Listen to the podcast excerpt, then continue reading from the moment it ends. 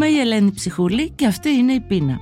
Σήμερα θα μιλήσουμε με τον Χάρη Ζαχαρόπουλο για το βιγκανισμό και τη μουσική. Αν έχετε κάτι ενδιαφέρον και εσείς να μας προτείνετε, μπορείτε να επικοινωνήσετε μαζί μας στο podcast papakilife.gr συμπληρώνοντας το θέμα για την Ελένη.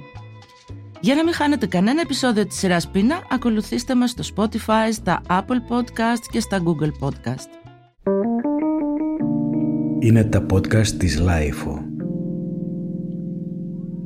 Χάρη μου, είσαι συνδεδεμένος με τρία ελληνικά γκρουπ της νέας σκηνής, βέβαια τώρα εσείς το λέτε νεοπάνκ, mm, με αποχρώσεις λέγεται αυτό. Στο Μαύρο Γάλα, στους Nerves of War και στους Drama Scene. Drama Scene.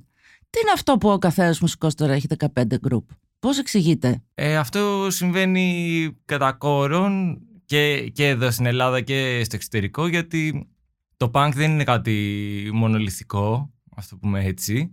Και το κάθε άτομο έχει διάφορα μουσικά ακούσματα και θέλει κάπως λίγο πολύ όλα να τα εκφράσει και προφανώς όταν είσαι ήδη κάποια χρόνια με κάποιο σχήμα που παίζεις καιρό αυτό αρχίζει να κυλάει με κάπως πιο συγκεκριμένο τρόπο Οπότε βρίσκεις κάπως και κάποιες σταθερές, κάποιους χρόνους να δουλέψεις και κάτι καινούργιο, κάτι που σε ελκύει με διαφορετικό τρόπο το ενδιαφέρον. Μουσική ελευθερία λέγεται αυτό. Ακριβώς, ακριβώς. Είσαι και vegan.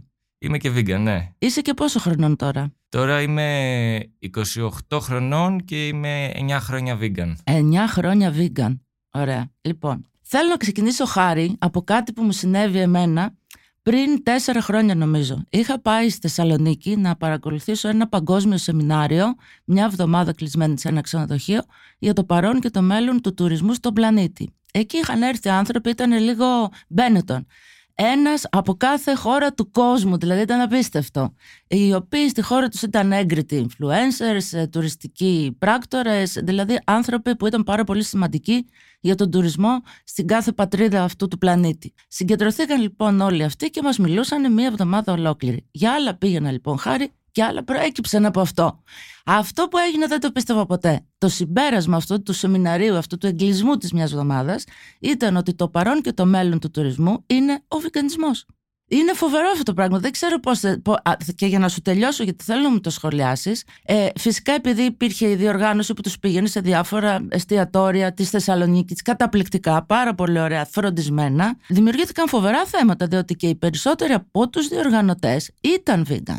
Και εκεί καταλαβαίνεις ότι ο vegan δεν είναι ένας απλός, ε, ας πούμε εγώ κάνω δίαιτα, πάω στο εστιατόριο, δεν έχει κάτι διαιτητικό και λέω εντάξει ρε παιδάκι μου δεν πειράζει, θα πάω σπίτι μου να φάω. Ο vegan είναι μαχητικός τιμωρεί το εστιατόριο το οποίο δεν έχει να του δώσει φαγητό. Ακόμη και σε, ένα σε μια ψαροταβέρνα που είχαμε πάει, η οποία είναι καταπληκτική, είχαν πει ότι όχι, δεν πάνε είναι ψαροταβέρνα. Μα τους λέγαμε πού να το βρουν το vegan; Ψαροταβέρνα, τους δώσαν ψητά λαχανικά. Το να δίνεις ψητά λαχανικά σε κάποιον vegan για φαγητό είναι ντροπή. Και εγώ το, το πιστεύω αυτό. Δεν μπορεί να έχεις εστιατόριο και να δίνεις τον άλλον ψητά λαχανικά όταν έχει μια διατροφική προσέγγιση διαφορετική από σένα. Αλλά εκεί κατάλαβα το πόσο όλοι, όλους μας αφορά και πόσο όλοι vegan και ξεβίγκαν πρέπει να κοιτάξουμε το τι συμβαίνει αυτή τη στιγμή μέσα από το βιγκανισμό, τι είναι ο βιγκανισμός και να τον καταλάβουμε καλύτερα, διότι μας αφορά. Δηλαδή είναι φοβερό διότι οι vegan έχουν και μια δικτύωση παγκόσμια, είναι πάρα πολύ ε, κινητικοί στα social και μπορούν να διαγράψουν ή να ανεβάσουν ένα μέρος πάρα πολύ εύκολα. Διότι ο βιγκανισμός δεν είναι διατροφή, είναι φιλοσοφία. Λέγε. Εννοείται αυτό το πράγμα και είναι πολύ σημαντικό να υποθεί ότι τα τελευταία χρόνια υπάρχει μια τρομερά μεγάλη στροφή προς το βιγκανισμό ή έστω προς τις vegan επιλογές με ένα πιο όριμο τρόπο, ας το πούμε, από ό,τι γινόταν ε, παλιότερα, τουλάχιστον ε, στην Ελλάδα, γιατί στο εξωτερικό όσες φορές είχα πάει ήταν πολύ πιο σύνηθες οπουδήποτε να, να βρισκόσουν να υπήρχε μια vegan επιλογή που θα έχει θεμελιωθεί με έναν τρόπο σωστό και με ένα σεβασμό προς το άτομο που ακολουθεί αυτή τη διατροφή ή τη φιλοσοφία αλλιώς. Απλά η αλήθεια είναι ότι όταν εγώ είχα πρωτοξεκινήσει να είμαι vegan ήταν πάρα πολύ δύσκολο ε, στην Ελλάδα να βρω κάτι να φάω έξω. Δηλαδή έβρισκα μόνο πατατόπιτες και ψητά λαχανικά πάνω στην ίδια σχάρα με μπριζόλες και τα λοιπά.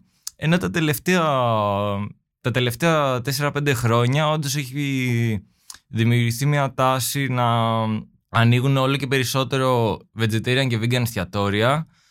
Τα εστιατόρια που δεν είχαν ούτε ένα χορτοφαγικό πιάτο πλέον να έχουν μια πληθώρα επιλογών είτε από κυρίως πιάτα, είτε από ερεκτικά, είτε από οτιδήποτε και γενικά υπάρχει μια τάση να ανοίγεται πολύ περισσότερο.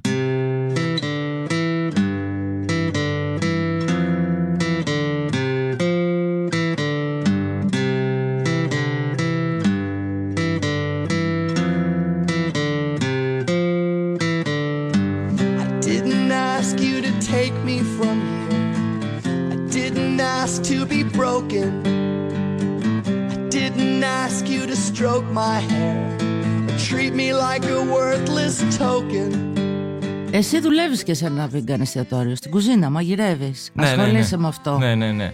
Και αυτό το, το εστιατόριο βρίσκεται στα εξάρχεια, όπου νομίζω είναι και λίγο ε, κέντρο του βιγκανισμού. Δηλαδή τα περισσότερα εστιατόρια vegan, τις περισσότερες vegan επιλογές, μάλλον δεν θα τις βρεις στα εξάρχεια τώρα. Ε, ισχύει πάρα πολύ αυτό το πράγμα. Είναι από τις πιο vegan friendly περιοχές ε, που υπάρχουν. Προφανώς αυτό ξεκίνησε γιατί στην, ε, και στην Ελλάδα και στο εξωτερικό ο βεγγανισμός δεν ήταν ε, απλά μια διατροφή, ήταν μια διατροφή συνδεδεμένη με μια πολιτική ιδεολογία όπου στα εξάρχεια φόλιαζε πολύ όμορφα από πάντα. Από πάντα αυτό το πράγμα, οπότε ήταν... Βρήκε το σπίτι του. Αυτό δηλαδή ήταν κάπως ε, επόμενο ότι θα ξεκινούσε από εκεί μια, ένα άλλο κοίταγμα της vegan διατροφής. Πριν προχωρήσουμε να δοκιμάσουμε τι γεύση έχει η vegan φιλοσοφία, θέλω να μου πεις ότι εσύ σαν vegan χρόνια τώρα είσαι ευχαριστημένος από την εστιατορική σκηνή της Αθήνας, δηλαδή αν φύγεις από το δικό σου εστιατόριο, από τα εξάρχεια, με μια παρέα η οποία ενδεχομένως να μην είναι όλοι vegan, ε, θα, θα ευχαριστηθείς ή θα πας και θα στερηθείς κάπου επειδή δεν θα βρεις αυτό που θες να φας; Υπάρχουν επιλογές πλέον ικανοποιητικές στην Αθήνα; Πλέον είναι σπάνιο να μην βρω έστω κάτι ok ή αρκετά καλό να φάω σε κάποιο εστιατόριο της Αθήνας ή είναι πάρα πολύ σύνηθες να μπορούμε να βρούμε vegan εστιατόρια τα οποία ανταγωνίζονται πάρα πολύ καλά τα μη vegan εστιατόρια και ας πούμε και μη vegan ε, άτομα να προτιμάνε αυτά τα, αυτά τα φαγητά. Δηλαδή πλέον έχουμε στην Αθήνα πολλά μαγαζιά που οι περισσότεροι πελάτες δεν είναι vegan. Αυτό ήθελα να σου πω ότι πάρα πολύ συχνά μου συμβαίνει και εμένα πια. Η παρέα είναι η μισή vegan, η μισή δεν είναι. Εκεί υπάρχει ένα πρόβλημα. Εκεί βλέπεις τον μη vegan, ενώ σπίτι του να τρελαίνεται, ας πούμε, για μπάμιες, για φασολάκια, για όσπρια κτλ. Όταν έρθει η ώρα να πάει σε ένα vegan εστιατόριο, σου λέει: Ω, τέλεια, θα μείνουμε νηστικοί τώρα εκεί που θα πάμε. Δηλαδή, ενώ του αρέσουν αυτά τα πράγματα και ενώ το ίδιο άτομο μπορεί να πάει σε μια ταβέρνα και να πάρει ε, γίγαντες, φάβα, ε, φασολάκια, μπάμιες, δηλαδή να γεμίσει το τραπέζι του με vegan φαγητό, όταν πρέπει να το οριοθετήσει αυτό και να πει θα πάω σε ένα vegan, ε, να αρχίζει τη μιζέρια. Είναι όπως όταν ήμασταν μικροί και μισούσαμε τις φακές και μας έχει μείνει ψυχολογικό ενώ τώρα τις τρώμε τις φακές, αλλά κάπου η λέξη φακή στον εγκέφαλό μας ε, δεν σου κάνει και το πιο σεξι πράγμα στον πλανήτη. Κάπως έτσι νομίζω. Δηλαδή πρέπει και από την πλευρά του μη vegan να υπάρξει μια πενοχοποίηση απέναντι σε αυτό το πράγμα. Δηλαδή το ότι είμαι vegan δεν σημαίνει μόνο ότι στερούμε, ε, θα φάω διαιτητικά, θα φάω άνοστα. Σημαίνει ότι μπορεί να περάσω και τέλεια. Πολύ νόστιμα. Αυτό είναι πάρα πολύ σημαντικό και γενικά είναι είναι πολύ σημαντικό να καταλάβουμε ότι είναι μια μεγάλη συνήθεια η κραταφαγία και η κραταφαγία έξω, η οποία δύσκολα κάπως φεύγει από κάποιο άτομο. Είναι πάρα πολλές φορές, πάρα πολλές, που έρχονται ε, άτομα στο, στο μαγαζί σε μένα και μου λένε θέλω χοιρινό, θέλω κοτόπουλο και όταν τους λέμε παιδιά εμείς μανιτάρια κάνουμε εδώ, φεύγουν τρέχοντας. Mm. Τρέχοντας γιατί δεν μπορούν να καταλάβουν ότι α, να δούμε και κάτι διαφορετικό. Και είναι επίσης πολλές επίσης οι φορές που έρχονται άτομα είτε από πίεση από φίλους τους κτλ. να δοκιμάσουν, είτε επειδή απλά θέλουν να δοκιμάσουν που είναι full on κρεατοφάγη και τρώνε πρώτη φορά και λένε Παιδιά, μπράβο, φανταστικό, θα ερχόμαστε συνέχεια.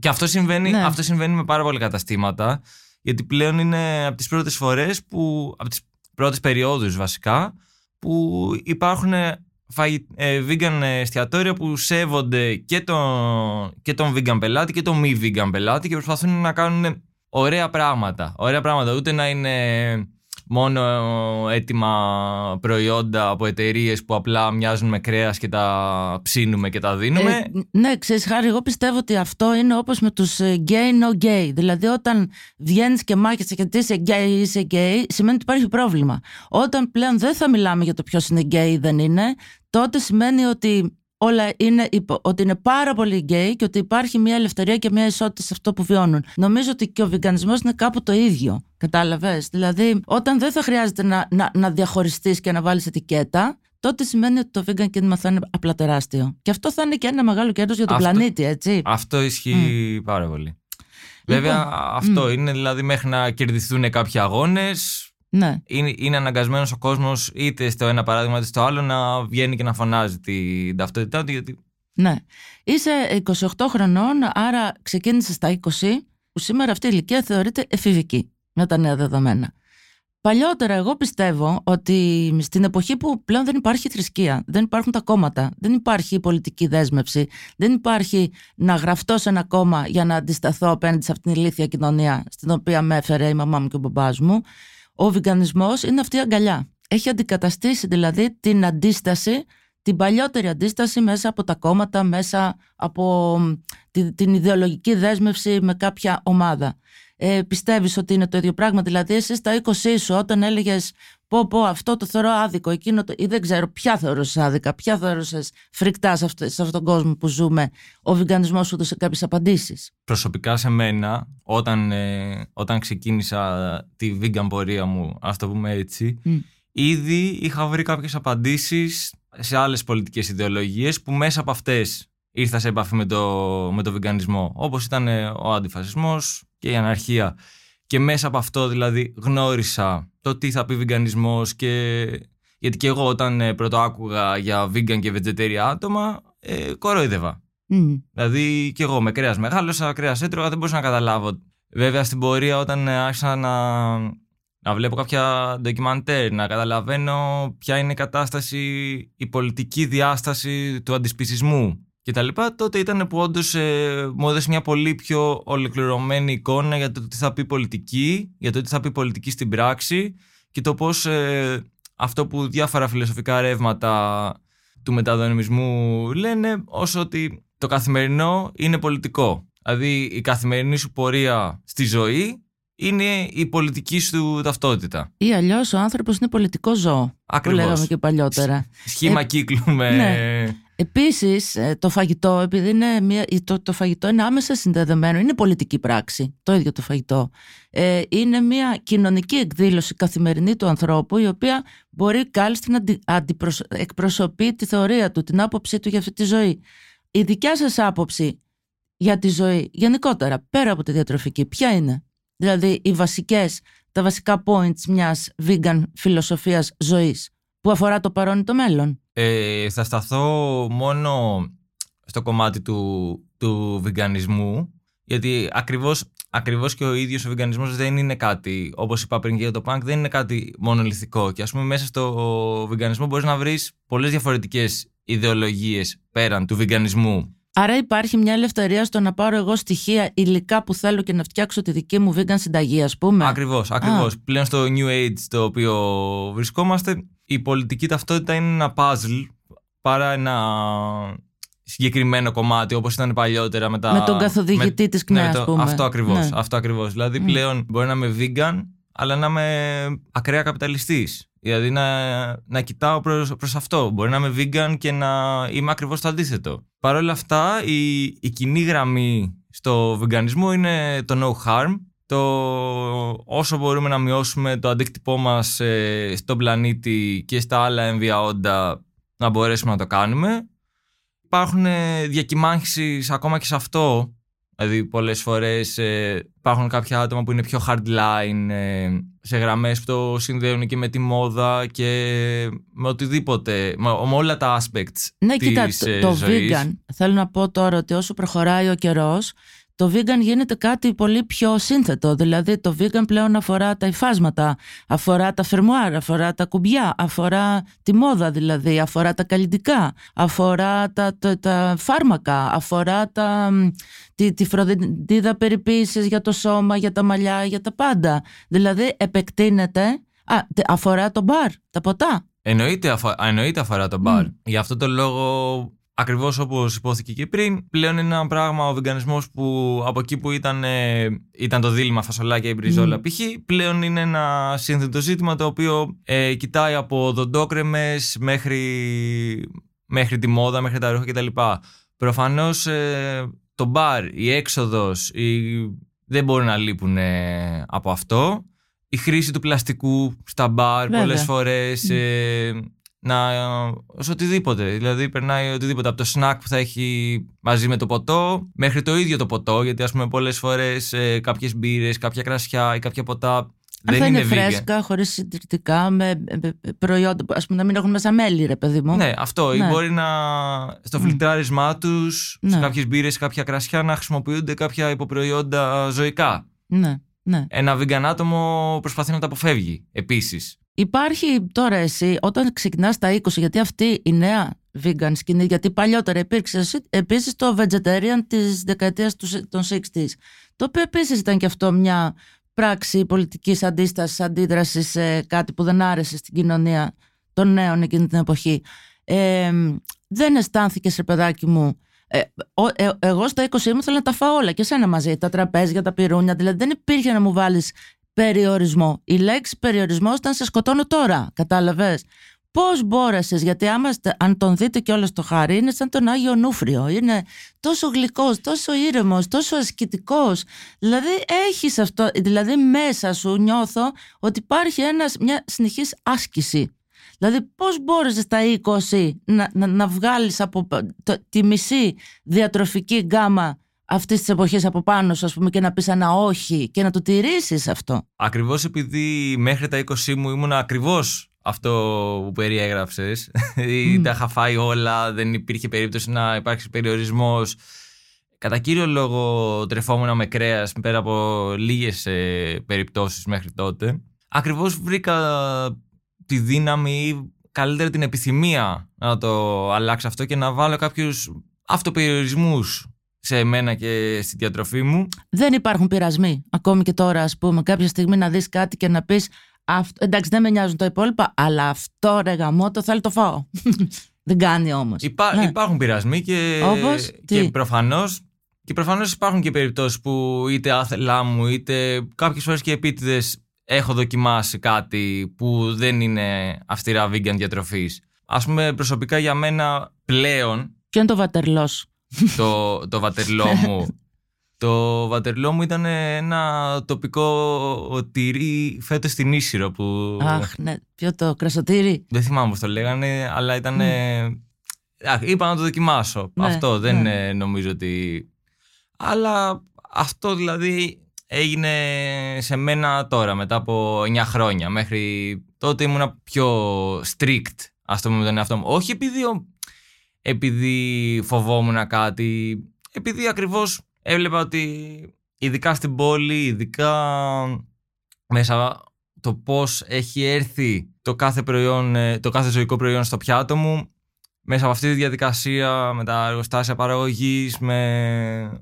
Την εντατική κτηνοτροφία Τι είναι και όλα αυτά τα αυτό πράγματα. ακριβώς. Ναι, ναι. είναι κάτι που μου δίνει πιο πολύ δύναμη το να απέχω συνειδητά από αυτό όσο και να Ναι, και όσο, όσο και δηλαδή και να μην φτάσει ποτέ ένα φυτικό μπέργκερ, το ένα κανονικό μπέργκερ με λιωμένα τυριά και κρέατα. Α, ξέρουμε ότι προσ- προσπαθούμε να το πάμε προς τα εκεί, δεν θα γίνει ποτέ, αλλά ακριβώς δηλαδή αυτή η αντίσταση σε μια δομημένη συνθήκη με συγκεκριμένους τρόπους είναι κάτι που εμένα προσωπικά μου δώσει πολύ δύναμη να ψάξω και να βρω και άλλα πράγματα για τον εαυτό μου μέσα από αυτή τη διαδικασία. Αυτό ήθελα να πω. Επειδή έχουμε συγκατοικήσει μαζί κάποια χρόνια, πίστευα τότε ότι ξυπνούσε τη νύχτα και έτρεχε κρυφά. Γιατί εγώ δεν είμαι vegan, οπότε στο σπίτι υπήρχαν πειρασμοί. και μέχρι που κατάλαβα ότι ακριβώς αυτό και αυτή η γαλήνη και η ηρεμία που αποπνέεις είναι ότι υπάρχει μια εσωτερική άσκηση που πιστεύω ότι σε βελτιώνεις σαν άνθρωπο, δηλαδή σε πάει σε ένα ανώτερο επίπεδο συνειδητοποίησης πραγμάτων και ταυτόχρονα ξέρεις, λέω, κοίτα να δεις, είναι όπως η, η, η θρησκεία. Δηλαδή, οι άνθρωποι που πιστεύουν δεν τους ενδιαφέρει, δεν, δεν δυσκολεύονται να νηστέψουν, ας πούμε. Κατάλαβες. Αυτό είναι κάτι το αντίστοιχο. Οπότε δεν κλέβεις τον εαυτό σου, διότι αυτό πιστεύεις είναι πιο δυνατό από αυτό που τρως, τελικά. Ε; Ακριβώς, ακριβώς. Και πλέον, ε, πλέον δηλαδή στην εποχή που ζούμε η θρησκεία έχει πάρει πολύ διαφορετικές ε, έννοιες και τάσεις σε σχέση με παλιότερα που ήταν ε, εκκλησία την Κυριακή. Ναι, Πλέον ναι, για ναι. κάποια άτομα με κάποιες διαφορετικές θεωρητικές κατευθύνσεις η, θη- η ίδια η επιστήμη αγαπάται με έναν τρόπο θρησκείας Ναι, από κάποια ναι. άτομα. Οπότε δηλαδή πλέον αυτό το, το μενταλιτέ είναι πολύ διαφορετικό. Οπότε ναι, σίγουρα ο βιγκανισμός έχει κάποια aspects που παλιότερα τα είχε η θρησκεία Ναι, για τους ναι, ανθρώπους. Ναι, ναι. Βέβαια, να προσθέσω αυτό ότι προφανώς ε, σε προσωπικό επίπεδο με κάνει να νιώθω καλά και με κάνει να είναι κάτι που θέλω και να επιθυμώ και να με βοηθάει να νιώθω εγώ πιο δυνατός. Αυτό όμως ε, δεν μου δίνει κανένα δικαίωμα ούτε σε μένα ούτε σε κανένα άλλο vegan άτομο να θεωρώ τον εαυτό μου καλύτερο από κάποιο μη vegan άτομο. Ναι, υπάρχει όμως εκεί μου θυμίζεις λίγο και τη, τη φράξη για τη δικιά σας του, του vegan ακτιβισμού που πάω και σπάω το χασάπικο. Αυτό ας πούμε πώς το σχολιάζεις; Προσω- σε προσωπικό επίπεδο δεν θα το έκανα ποτέ. Δεν θα στεναχωρηθώ για, συγκεκριμένα γι' αυτό, αλλά γενικότερα το να βάζω τον εαυτό μου πάνω από άλλους επειδή έχω διαλέξει να ζω με ένα συγκεκριμένο τρόπο, αυτό το θεωρώ, το θεωρώ λάθος. Ωραία. Λοιπόν, να ξεκινήσουμε όμως από παλιά, γιατί θα ακούσουμε και πολλές vegan μουσικές σήμερα. Ε; Θα ακούσουμε, θα ακούσουμε. Λοιπόν, αυτή, η- τα, η- το νέο vegan ξεκίνησε στην Αμερική τη δεκαετία του 90, δηλαδή πάντοτε τα πράγματα ξεκινάνε λίγο πιο πριν από ότι τα ζούμε. Οπότε, και το- ε, εγώ έχω ένα κείμενο το οποίο έγραψα ως μη vegan και θέλω, θα σου διαβάζω και θα μου σχολιάζεις και θα μου δίνεις τη δικιά σου απάντηση. Αυτή η πρώτη έκρηξη ας πούμε του βιγκανισμού ήταν σαν συνοψιζόταν ας πούμε κάπως σαν no sex, no drugs, no rock and roll. Δηλαδή ο straight, ε, straight edge ορισμός που προέρχεται από την punk rock φάση και εκεί θα έρθουμε και στη μουσική μεταφράζει ακριβώς το πώς βλέπει τον κόσμο ο νεοβιγκανιστής. Ο κάθε άνθρωπος οφείλει να σέβεται τον εαυτό του και την αξιοπρέπειά του. Να μην κάνει τίποτα που θα βλάψει το σώμα ή το μυαλό του. Με άλλα λόγια, να μην είναι διπρόσωπος, να μην είναι ψεύτης, εθισμένος σε ουσίες και να μην κάνει έρωτα όταν απουσιάζει το συνέστημα. Ισχύουν αυτά; Ε, αυτό περισσότερο ταιριάζει με το straight edge κίνημα που συνυφάστηκε πάρα πολύ με το βιγκανισμό στην αμερικανική σκηνή του, του punk. Δηλαδή, απλά αυτά είναι κυρίως ε, αξίες που δομήθηκαν το 80 στην Αμερική μέσα από μπάντες όπως η Minor Threat που ήταν οι πρώτοι που μίλησαν α- ακριβώς για αυτά ως αντίδραση στο έκρητο ε, rock and roll ε, της glam εποχής, ας το πούμε έτσι. Ναι. Και μετά συνδυάστηκε με, με το, και με το βιγκανισμό.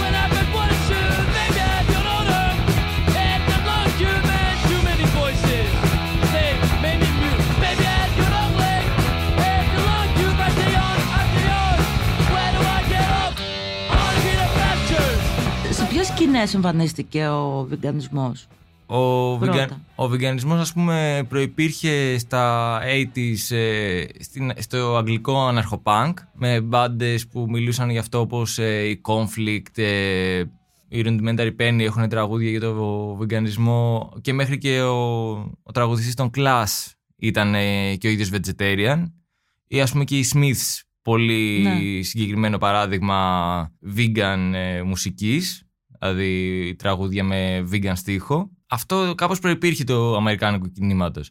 Επίσης, ένα άλλο aspect που συνδέθηκε με το straight και το βιγκανισμό ήταν η εμφάνιση του Krishna όπου ακριβώς μέσα από αυτά τα ιδεώδη είχε συνδεθεί με θρησκείες όπως ο Βουδισμός και ο Ινδουισμός που το έκαναν περάξει αυτό μπάντες όπως η Youth of Today που συνέδεσαν ακριβώς το straight edge, το βιγκανισμό με τις, α- με τις θρησκείες της Ανατολής Μμμ. και έτσι δημιουργήθηκε το Krishna Core. Ναι. Ή μπάντες όπως η Chromax. Ναι.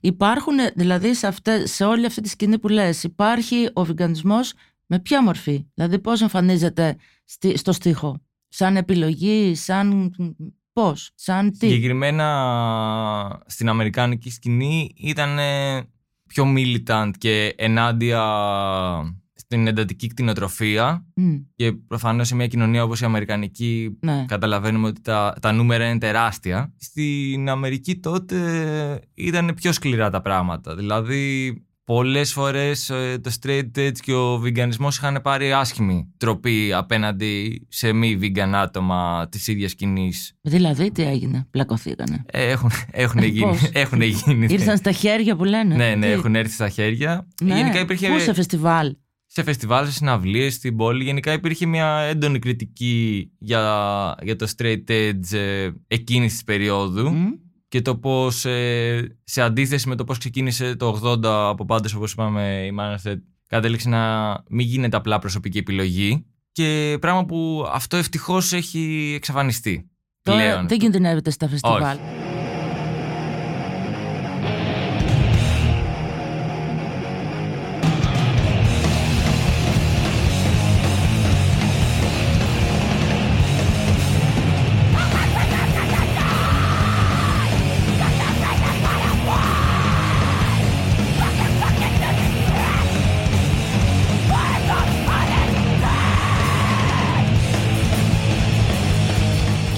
υπάρχουν και τα φεστιβάλ όπως το Flav Festival στην, εμ, στη, στο Bristol όπου δεν είναι μόνο η, Το Hyperfest επίσης στη Γερμανία. ναι, η μουσική αλλά είναι και οι καντίνες του φεστιβάλ. Αυτό θέλω να μου πεις. Για πες λίγο γι' αυτό. Συγκεκριμένα στο FLAF που έχω πάει τρεις φορές ε, ήταν ε, μόνο vegan φαγητό, δηλαδή όλες οι καντίνες ήταν ε, vegan φαγητό και μάλιστα τα έσοδα από τις καντίνες και από τα food stands και τα λοιπά δίνονταν όλα σε, σε οργανώσεις που ασχολούνταν με το animal rights, ε, με τα animal rights στη Τσεχία.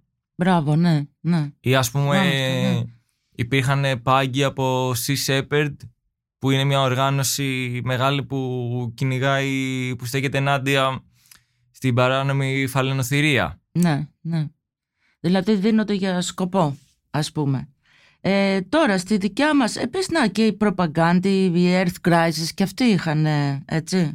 Ακριβώς, Η ακριβώς. Birds Row υπήρχε. ε, τώρα, στην, στην ελληνική σκηνή, τι, Τι- γίνεται, τι vegan σερβίρεται; Την ελληνική σκηνή η αλήθεια είναι, δε- ενώ από πάντα μέσα στη σκηνή υπήρχαν vegan άτομα, δεν υπήρχε τόσο πολύ έντονα αυτό το στοιχείο σε στοιχουργικό κομμάτι, ας το πούμε έτσι. Δηλαδή, ε, ακόμα και σήμερα, σε σχέση με το πώς υπάρχει σε άλλες σκηνές, εκλείπει αυτό το στοιχείο σε έναν βαθμό. Εσύ ως vegan μουσικός Ε, το, το χρησιμοποιείς, την, ε, Εγώ ως vegan μουσικός δεν το έχω χρησιμοποιήσει καθόλου. το έχεις προβάλει, όχι. Καθόλου; Όχι, όχι, όχι. Το...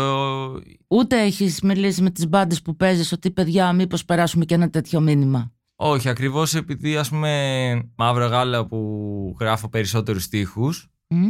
Οι στίχοι αφορούν πιο πολύ αυτό το, το προσωπικό και το πολιτικό μέσα από το προσωπικό οπότε προφανώς υπάρχει μια επιρροή στο στίχο αλλά δεν υπάρχει αυτή καθ' αυτή αναφορά σε Δεν είναι- βιγκανισμό και σε... Στρατευμένο που λέμε. Δεν είναι στρατευμένο κάπου, Ναι, ακριβώς. Ναι, ναι.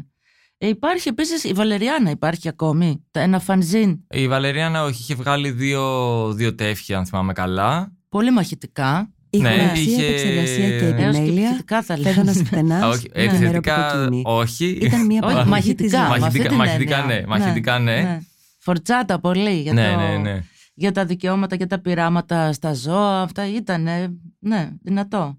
Για τη βαναυσότητα της φαγής μιλήσανε για αυτά τα πράγματα. Αυτά ναι, είναι πράγματα που έχουν ε, αναφερθεί. Θες να σου διαβάσω κάτι hardcore από εκεί; Ναι, εννοείται, εννοείται. Όσοι τρώνε γεμιστά με κοιμά είναι γλιώδη υβρίδια και τους ευχόμαστε αιώνια εφηβική ακμή και αισθητική δυσλειτουργία. Ουάου, ε, δεν είναι αυτό μαχητικό. Αυτό Τέλειωσε είναι. αυτό, έτσι. Κοίτα να δεις, κάθε τι καινούριο οφείλει να είναι μαχητικό. Κατάλαβες; Εννοείται, Δηλαδή, το εν- πρώτο πρι- κύμα πρέπει να είναι δυνατό για να γίνει θάλασσα. Αυτό είναι σίγουρο. Μετά ηρεμούν τα πνεύματα, ε, μεταλλάσσονται και οι θεωρίες. Ξέρεις, πλουτίνουν. Αυτό που είπαμε, ότι πλέον ο φυγγατσισμός αφορά τα πάντα. Τα πάντα όμως. Και την πολιτική, σαφέστατα. Μα Μμ. ξεκίνησε ως κατακόρον ε, πολιτική ιδεολογία. Δηλαδή μέσα από την πολιτική ξεκίνησε ο βιγκανισμός. Λοιπόν, ε, σε ευχαριστώ πάρα πολύ, Χάρη μου. Ευχαριστώ και εγώ. Ήταν ένα επεισόδιο της σειράς «Η Πείνα» από τη LiFO και την Ελένη Ψυχούλη. Σήμερα μιλήσαμε με τον Χάρη Ζαχαρόπουλο για τη vegan φιλοσοφία.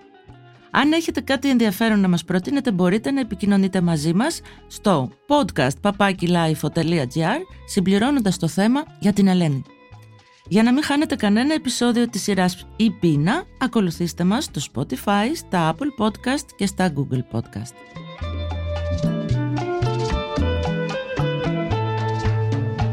Ηχοληψία, επεξεργασία και επιμέλεια, Φαίδωνας Κτενάς και Μερόπη Κοκκίνη.